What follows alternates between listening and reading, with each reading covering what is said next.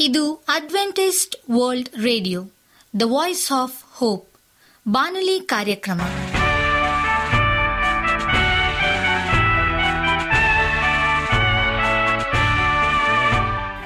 ನಮಸ್ಕಾರ ಪ್ರೀತಿಯ ಕೇಳುಗರೆ, ನಾನು ನಿಮ್ಮ ಆಕಾಂಕ್ಷ ಪಾಲ್.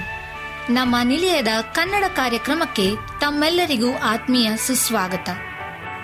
ಮುಂದಿನ ಮೂವತ್ತು ನಿಮಿಷಗಳಲ್ಲಿ ಸುಮಧುರ ಹಾಡುಗಳು ಹಾಗೂ ದೇವರ ವಾಕ್ಯವನ್ನು ಕೇಳೋಣ. ಈ ಕಾರ್ಯಕ್ರಮವು ನಿಮಗೆ ಸಂತೋಷ ತರಲೆಂದು ದೇವರಲ್ಲಿ ಪ್ರಾರ್ಥಿಸುತ್ತೇವೆ. ಈ ಕಾರ್ಯಕ್ರಮದ ಪ್ರಾರಂಭದಲ್ಲಿ ಸುಮಧುರ ಗೀತೆಯನ್ನು ಆಲಿಸೋಣ.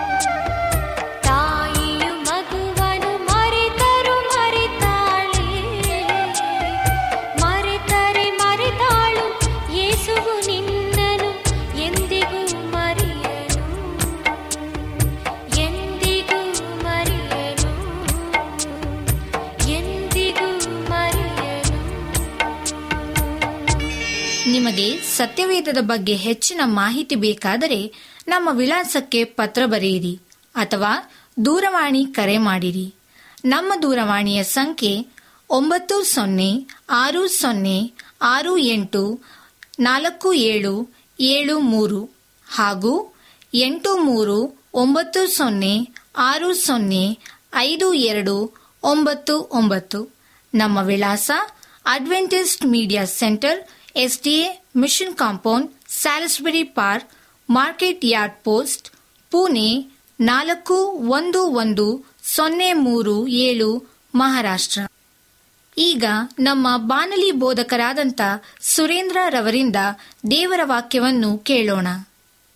ಆತ್ಮದೊಂದಿಗೆ ಹೆಜ್ಜೆ ಇಡಲು ಕಲಿಯುವುದು ಎಂಬುದಾಗಿ.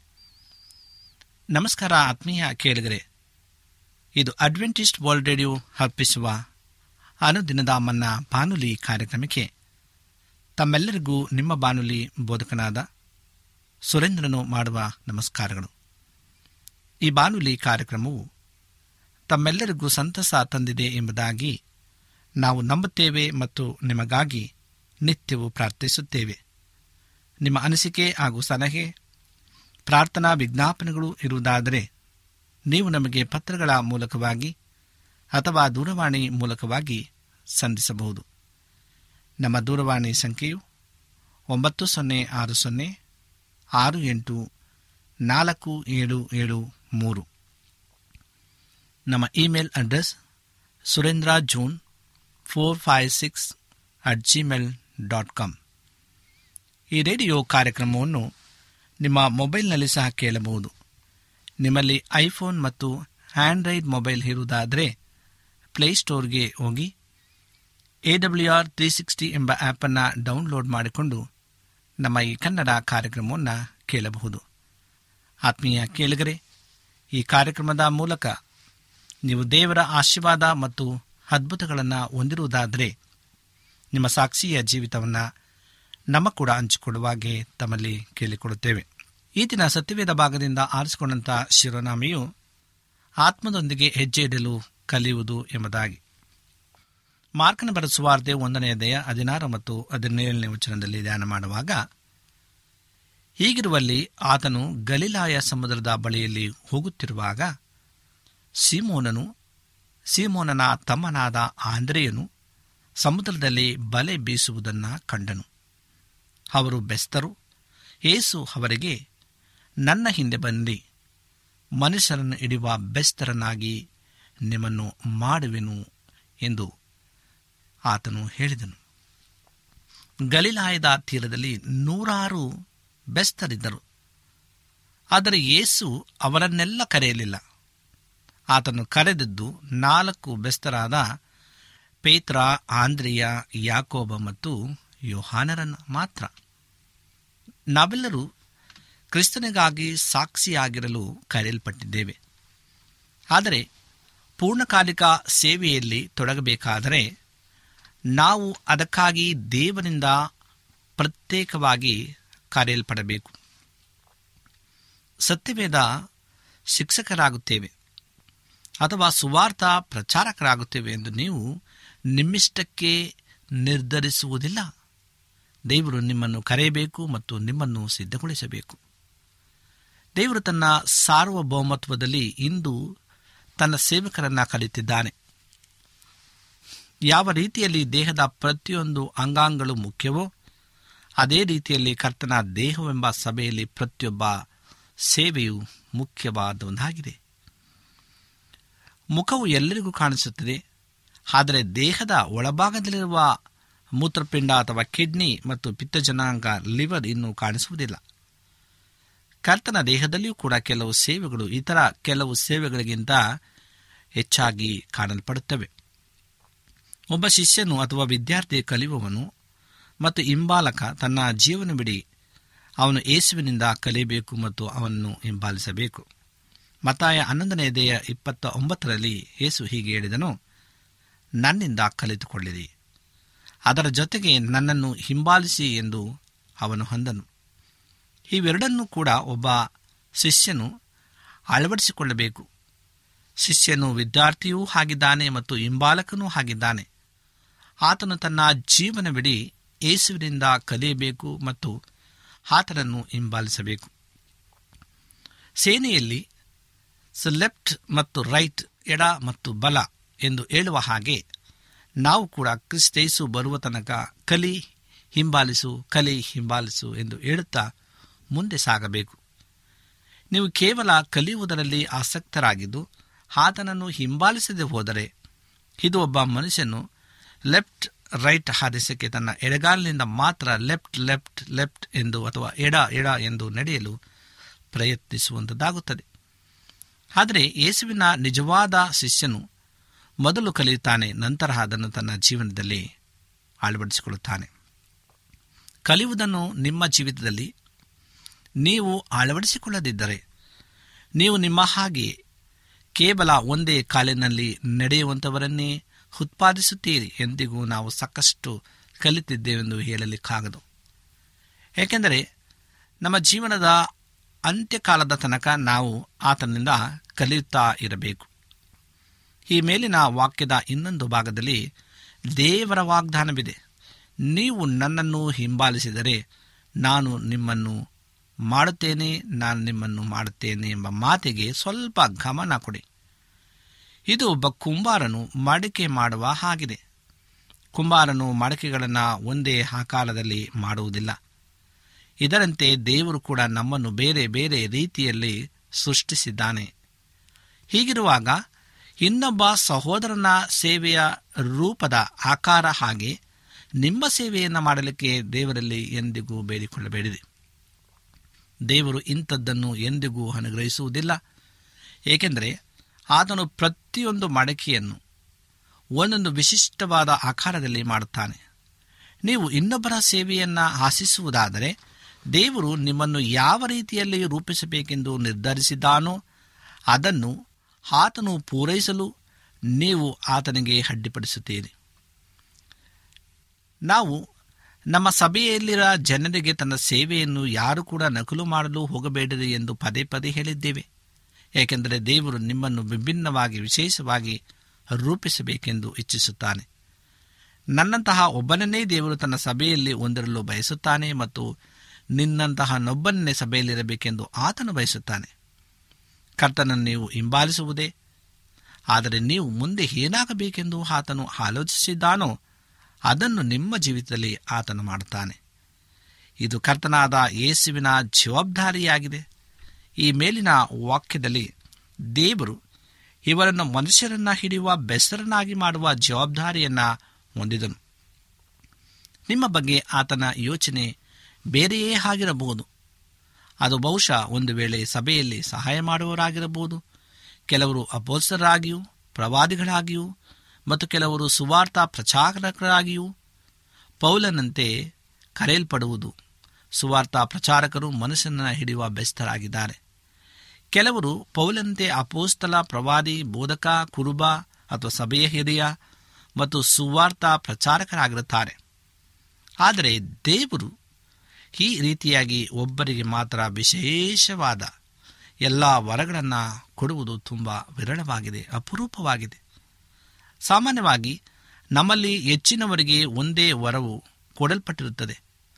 ಸಭೆಯ ಆರಂಭದ ದಿನಗಳಲ್ಲಿ ವರಗಳನ್ನು ಹೊಂದಿದ ಕ್ರೈಸ್ತರು ತುಂಬ ಕಡಿಮೆಯಾಗಿದ್ದ ಕಾರಣ ಅಪೋಸ್ತಲರು ಎಲ್ಲ ತರಹದ ವರಹಗಳನ್ನು ಪಡೆದುಕೊಳ್ಳಬೇಕಾಗಿತ್ತು. ಆದರೆ ಇಂದು ಸಭೆಯು ವಿಶಾಲವಾಗಿ ಬೆಳೆದಿರುವ ಕಾರಣದಿಂದ ದೇವರು ವರಗಳನ್ನು ವಿಸ್ತಾರವಾಗಿ ಬಹಳಷ್ಟು ಜನರಿಗೆ ಹಂಚಿದ್ದಾನೆ. ನಿಮಗೆ ಎಂತಹುದೇ ವರವು ದೊರೆತಿದ್ದರೂ ಆದರೂ ಮೂಲ ಸಿದ್ಧಾಂತವೇನೆಂದರೆ ನಾನು ನಿಮ್ಮನ್ನು ಮಾಡುವೆನು, ರೂಪಿಸುವೆನು. ಕರ್ತನು ತನ್ನ ಚಿತ್ತಾನುಸಾರವಾಗಿ ನಮ್ಮನ್ನು ರೂಪಿಸುವಂತೆ ನಾವು ಕರ್ತನಿಗೆ ನಮ್ಮನ್ನೇ ಸಮರ್ಪಿಸಬೇಕು.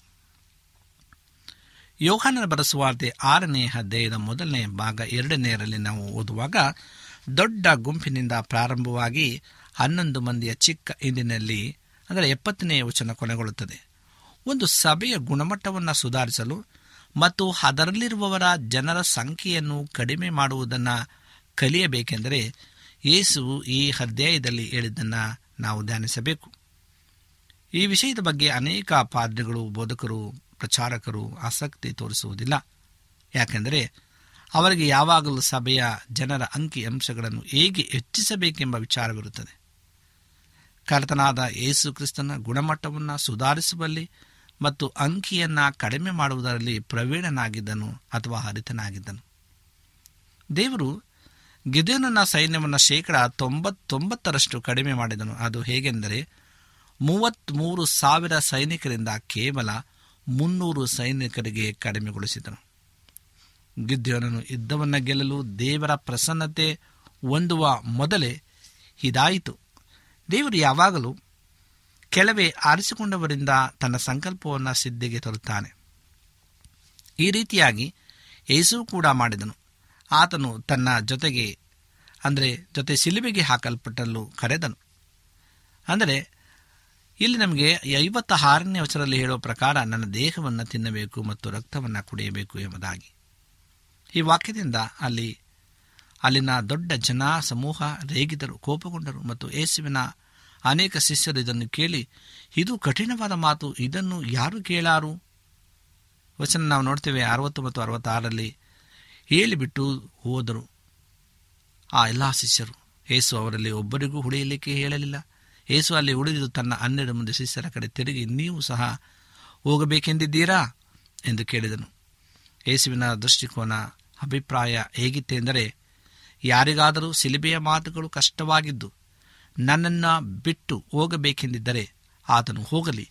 ನಾನು ಆತನನ್ನು ತಡೆಯುವುದಿಲ್ಲ. ನನ್ನ ಶಿಷ್ಯನಾಗಬೇಕೆನಿಸಿಕೊಳ್ಳುವವನಿಗೆ ಅದರ ಗುಣಮಟ್ಟವನ್ನು ಒಬ್ಬರ ಅನುಕೂಲಕ್ಕೆ ತಕ್ಕಂತೆ ಮಾರ್ಪಾಡು ಮಾಡುವುದಿಲ್ಲ ಎಂಬುದಾಗಿ. ಪ್ರತಿಯೊಬ್ಬ ಬೋಧಕನು ಈ ರೀತಿಯಾದಂಥ ನಿಲುವು ಅಥವಾ ದೃಷ್ಟಿಕೋನ ಹೊಂದಿದ್ದರೆ ಭೂಮಿಯ ಮೇಲೆ ಎಷ್ಟು ಬಲವಾದ ಸಭೆಗಳು ಹೊಂದಬಹುದಿತ್ತು. ಇವತ್ತಿನ ದಿನದಲ್ಲಿ ಬೋಧಕರು ಜನರನ್ನು ಸ್ವಸ್ಥತೆ ಪಡೆಯಲಿಕ್ಕೆ ಮತ್ತು ಹಣದಿಂದ ಆಶೀರ್ವಾದ ಹೊಂದಲಿಕ್ಕೆ ಆಮಂತ್ರಿಸುತ್ತಾರೆ. ಈ ರೀತಿಯಾದ ಯೇಸುವಿನ ಹತ್ತಿರ ಬರಲಿಕ್ಕೆ ಇಂದು ಯಾರಿಗಿಷ್ಟವಿಲ್ಲ ನೀವೇ ಹೇಳಿ. ಆದರೆ ಇದು ಇನ್ನೊಬ್ಬ ಕ್ರಿಸ್ತನು ಸತ್ಯವಿಧದ ಕ್ರಿಸ್ತನಲ್ಲ ಅನೇಕ ವಿಶ್ವಾಸಿಗಳು. ಲೌಕಿಕ ಸಮೃದ್ಧಿ ಪಡೆಯುವ ಬೋಧನೆ ಮಾಡಲಿಲ್ಲದಿದ್ದರೂ ಅವರು ನಂಬುವರೇನೆಂದರೆ ದೇವರು ಹಾಸ್ಯಪಡಿಸುವ ಸಂಕೇತವು ಲೌಕಿಕ ಉನ್ನತಿಯಾಗಿದೆ ಇದು. ವಂಚನೆಯಾಗಿದೆ ಏಕೆಂದರೆ ಜಗತ್ತಿನಲ್ಲಿ ಪ್ರತಿಯೊಂದು ಧರ್ಮದ ಅನೇಕ ವ್ಯಾಪಾರಿಗಳು ತಮ್ಮ ವಕ್ರ ಬುದ್ಧಿಯಿಂದ ಹಣ ಸಂಪಾದಿಸುತ್ತಾರೆ ಮತ್ತು ದೇವರು ಅವರನ್ನು ಆಶೀರ್ವದಿಸುತ್ತಿದ್ದಾನೆಂದು ನಂಬುತ್ತಾರೆ. ದೇವರ ಆಶೀರ್ವಾದದ ಒಂದೇ ಒಂದು ಸಂಕೇತವೇನೆಂದರೆ ನೀವು ದಿನೇ ದಿನೇ ಕರ್ತನಾದ ಯೇಸು ಕ್ರಿಸ್ತನ ಹಾಗೆ ಮಾರ್ಪಡುತ್ತಾ ಹೋಗುತ್ತೀರಿ. ನಿಜವಾದ ಕ್ರಿಸ್ತನು ನಮ್ಮನ್ನು ಬನ್ನಿರಿ ಹಾಗೂ ಸಾಯಿರಿ ಎಂದು ಆಮಂತ್ರಿಸುತ್ತಾನೆ. ಬಹಳ ಜನರು ಈ ರೀತಿಯಾದ ಪ್ರಚಾರಕ್ಕೆ ಆಕರ್ಷಿತರಾಗುವುದಿಲ್ಲ, ಆದರೆ ಇದು ಅಚ್ಚರಿ, ಆಶ್ಚರ್ಯಪಡುವ ಸಂಗತಿಯಿಲ್ಲ ಯಾಕೆಂದರೆ ಏಸು ಹೇಳಿದ ಪ್ರಕಾರ ಕೆಲವೇ ಜನರು ಜೀವವುಳ್ಳ ಮಾರ್ಗವನ್ನು ಕಂಡುಕೊಳ್ಳುತ್ತಾರೆ ಎಂಬುದಾಗಿ ಮತಾಯ ಏಳನೇ ಅಧ್ಯಾಯ ಹದಿನಾಲ್ಕರಲ್ಲಿ ಇರುತ್ತದೆ. ಹಾಗೂ ಇಂಥವರೇ ಸಭೆಯನ್ನು ಕಟ್ಟುತ್ತಾರೆ ಎಂಬುದಾಗಿ ಯೇಸು ಯೋಹಾನ ಹದಿನಾರು ಮೂವತ್ತ್ಮೂರರಲ್ಲಿ ಹೇಳಿದ ಪ್ರಕಾರ, ಇವರು ಭೂಮಿಯ ಮೇಲೆ ನಾನಾ ರೀತಿಯಾದ ಕಷ್ಟಗಳನ್ನು, ಇವರ ಬಗ್ಗೆ ತಪ್ಪು ಅಭಿಪ್ರಾಯ ಹೊಂದುವುದನ್ನು ಮತ್ತು ನೋವನ್ನು ಅನುಭವಿಸಬೇಕಾಗುತ್ತದೆ. ಆದರೆ ಅನಂತಕಾಲಕ್ಕೆ ನಿಲ್ಲುವಂತಹ ಸೇವೆಯನ್ನು ಭೂಮಿಯ ಮೇಲೆ ಅವರು ದೇವರಿಗೋಸ್ಕರ ಮಾಡುತ್ತಾರೆ ಎಂಬುದಾಗಿ. ಆತ್ಮೀಯ ಸಹೋದರ ಸಹೋದರಿಯರೇ, ಇಂದು ನಮ್ಮೆಲ್ಲರ ಒಂದು ಉದ್ದೇಶ ಏನಾಗಿದೆ? ನಮ್ಮೆಲ್ಲರ ಜೀವಿತ ಏನಾಗಿದೆ ಎಂಬುದನ್ನು ನಾವು ನಮ್ಮನ್ನು ಪರೀಕ್ಷೆ ಮಾಡಿಕೊಳ್ಳಬೇಕಾಗಿದೆ. ಯಾಕೆಂದರೆ ಆತ್ಮನೊಂದಿಗೆ ಹೆಜ್ಜೆ ಇಡಲು ನಾವು ಕಲಿಯಬೇಕು ಅತ್ಯುನ್ನತ ರೀತಿಯಲ್ಲಿ ನಾವು ಪಳಗಬೇಕು. ಯಾವುದೇ ಒಬ್ಬ ವ್ಯಕ್ತಿ ತನ್ನ ಸಂಪೂರ್ಣವಾದಂತಹ ಗುರಿಯನ್ನು ಮುಟ್ಟಬೇಕು ಎಂಬುದಾಗಿ ನೋಡುವಾಗ ಆತನ ಅಭ್ಯಾಸ ಬಹಳ ಮುಖ್ಯವಾಗಿದೆ. ಇಂದು ಪ್ರಿಯರೇ, ನಾವು ಆತ್ಮನೊಂದಿಗೆ ನಾವು ಹೆಜ್ಜೆ ಇಡಲು ನಾವು ಕಲಿಬೇಕೆಂಬುದಾಗಿ ನೋಡುವಾಗ ನಾವು ಕ್ರಿಸ್ತನೊಂದಿಗೆ ನಾವು ನಡೆಯಬೇಕಾಗಿದೆ. ಆತ್ಮನ ಮೂಲಕವಾಗಿ ಮಾತನಾಡಬೇಕಾಗಿದೆ. ನಾವು ಈ ರೀತಿಯಾಗಿ ನಾವು ನಡೆಯುವಾಗ, ಈ ರೀತಿಯಾದಂಥ ಆಶೀರ್ವಾದವನ್ನು ನಾವು ಹೊಂದುವಂತರಾಗಿದ್ದೇವೆ ಇಂದು ದೇವರು ನಮ್ಮ ನಿಮ್ಮೆಲ್ಲರನ್ನು ಆತನ ಕರೀತಾ ಇದ್ದಾನೆ. ನಾನು ನಿಮ್ಮನ್ನು ಮನುಷ್ಯರ ನೀಡುವಂಥ ಬೆಸ್ತರನ್ನಾಗಿ ಮಾಡ್ತೇನೆ ಎಂಬುದಾಗಿ ಅಂದು ಪೇತ್ರ, ಯೋಹಾನ, ಆಂದ್ರಿಯ ಇವರನ್ನು ಕರೆದ ಹಾಗೆ ಇಂದು ನಮ್ಮೆಲ್ಲರನ್ನ ಆತನು ಆಹ್ವಾನಿಸುವಂತನಾಗಿದ್ದಾನೆ. ಆತನ ಆಹ್ವಾನಕ್ಕೆ ನಾವು ಕಿವಿಗೊಡುವುದಾದರೆ ಆತನ ಕೂಗಿಗೆ ನಾವು ಕೇಳುವುದಾದರೆ ಆತನು ಖಂಡಿತವಾಗಿಯೂ ತನ್ನ ಶಿಷ್ಯರಾಗಿ ಸ್ವೀಕರಿಸಲು ಆತನು ನಮ್ಮನ್ನು ಅದ್ಭುತ ರೀತಿಯಲ್ಲಿ ಮಗನಾಗಿಯೂ ಮಗಳಾಗಿಯೂ ಆತನು ಸ್ವೀಕರಿಸ್ತಾನೆ. ಪ್ರಿಯ ಆತ್ಮೀಯ ಸ್ನೇಹಿತರೆ, ಇನ್ನು ಅಂತ್ಯಕಾಲದಲ್ಲಿ ನಾವು ಜೀವಿಸ್ತಾ ಇದ್ದೇವೆ. ಯೇಸು ಕ್ರಿಸ್ತನ ಬರಣವು ಅತಿ ಶೀಘ್ರವಾಗಿದೆ. ಆತನು ಈಗೂ ಬೇಗನೆ ಬರುತ್ತೇನೆ ಎಂಬುದಾಗಿ ಹೇಳಿದ್ದಾನೆ. ಹಾಗಾಗಿ ನಾವು ನಮ್ಮನ್ನು ನಾವು ಸಿದ್ಧಪಡಿಸಿಕೊಳ್ಳಬೇಕಾಗಿದೆ. ಆತನ ಬರುಣಕ್ಕಾಗಿ ಮತ್ತು ನಮ್ಮ ಕೂಡ ಅನೇಕ ಮಕ್ಕಳನ್ನು ನಾವು ಸೇರಿಸಬೇಕಾಗಿದೆ. ಇದೆಲ್ಲ ಜವಾಬ್ದಾರಿ ನಮಗೆ ಕೊಡಲ್ಪಟ್ಟಿದೆ ಪ್ರಿಯರೇ. ನಾವು ಇಂದು ಕ್ರಿಸ್ತನೊಟ್ಟಿಗೆ ನಾವು ಅನ್ಯೂನ್ಯತೆಯಲ್ಲಿ ನಾವು ನಡೆಯೋಣ, ಆತನ ಪ್ರಸನ್ನತೆಯಲ್ಲಿ ನಾವು ಜೀವಿಸೋಣ ಎಂಬುದೇ ಈ ಸಂದೇಶವಾಗಿದೆ. ದೇವರಿ ವಾಕ್ಯಗಳನ್ನು ಆಶೀರ್ವಾದ ಮಾಡಲಿ. ಈ ಸಮಯದಲ್ಲಿ ನಮ್ಮ ಕಣ್ಣುಗಳನ್ನು ಮುಚ್ಚಿ ಪ್ರಾರ್ಥನೆಯನ್ನು ಮಾಡಿಕೊಳ್ಳೋಣ. ಭೂಮಿ ಆಕಾಶಗಳ ಒಡೆಯನೆ ಸರ್ವಸಕ್ತನೇ ಪರಿಶುದ್ಧನಾದಂಥ ತಂದೆಯಾದ ದೇವರೇ, ನಿನಗೆ ನಾವು ಸ್ತೋತ್ರವನ್ನು ಸಲ್ಲಿಸ್ತೇವೆ. ನಿನ್ನ ಅಪಾರವಾದಂಥ ಪ್ರೀತಿ ಕರುಣೆಗಳಿಗಾಗಿ ಸ್ತೋತ್ರ. ನೀನು ಕೊಟ್ಟಂಥ ಆಶೀರ್ವಾದಕ್ಕಾಗಿ ಸ್ತೋತ್ರ ಸ್ವಾಮಿ ತಂದೆಯಾದ ದೇವರೇ, ನಿನ್ನ ವಾಕ್ಯವನ್ನು ನಾವು ಧ್ಯಾನಿಸಿದ್ದೇವೆ. ನಿನ್ನ ಪ್ರಸನ್ನತೆಯಲ್ಲಿ ನಾವು ಬೆಳಲಿಕ್ಕಾಗುವಂತೆ ಸಹಾಯ ಮಾಡು. ಈ ವಾಕ್ಯಗಳನ್ನು ಕೇಳುವಂಥ ಪ್ರತಿಯೊಬ್ಬ ನಿನ್ನ ಮಕ್ಕಳನ್ನು ಹೆಸರೆಸರಾಗಿ ಆಶ್ರಯಿಸಿ, ನಿನ್ನ ಕೃಪೆಯಿಂದ ತುಂಬಿಸಿ. ಕತೆ ನಾವೆಲ್ಲರೂ ನಿನ್ನ ಹೆಜ್ಜೆಜಾಡಿನಲ್ಲಿ, ನಿನ್ನ ಆತ್ಮದ ಬೆಳಕಿನಲ್ಲಿ ನಾವು ನಡೆಯುವಂತೆ ನಮ್ಮನ್ನು ಮಾರ್ಪಡಿಸಬೇಕಾಗಿ ನಮ್ಮ ಹೊಡೆಯನು ರಕ್ಷಕನೂ ಆದಂಥ ಯೇಸು ಕ್ರಿಸ್ತನ ನಾಮದಲ್ಲಿ ಬೇಡಿಕೊಳ್ಳುತ್ತೇವೆ ತಂದೆಯೇ. ಆಮೇಲೆ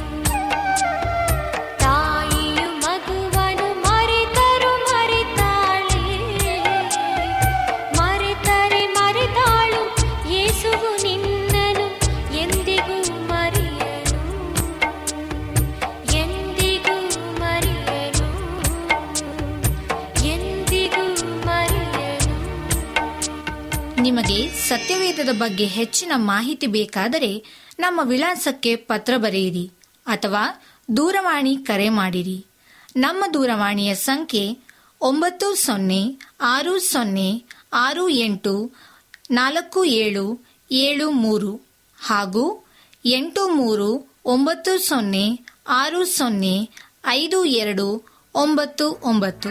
ನಮ್ಮ ವಿಳಾಸ Adventist media centre SDA mission compound, Salisbury park, market yard post, Pune ನಾಲ್ಕು ಒಂದು ಒಂದು ಸೊನ್ನೆ ಮೂರು ಏಳು, ಮಹಾರಾಷ್ಟ್ರ. ಮತ್ತೆ ಮುಂದಿನ ಕಾರ್ಯಕ್ರಮದಲ್ಲಿ ಭೇಟಿಯಾಗುವ. ನಮಸ್ಕಾರಗಳು.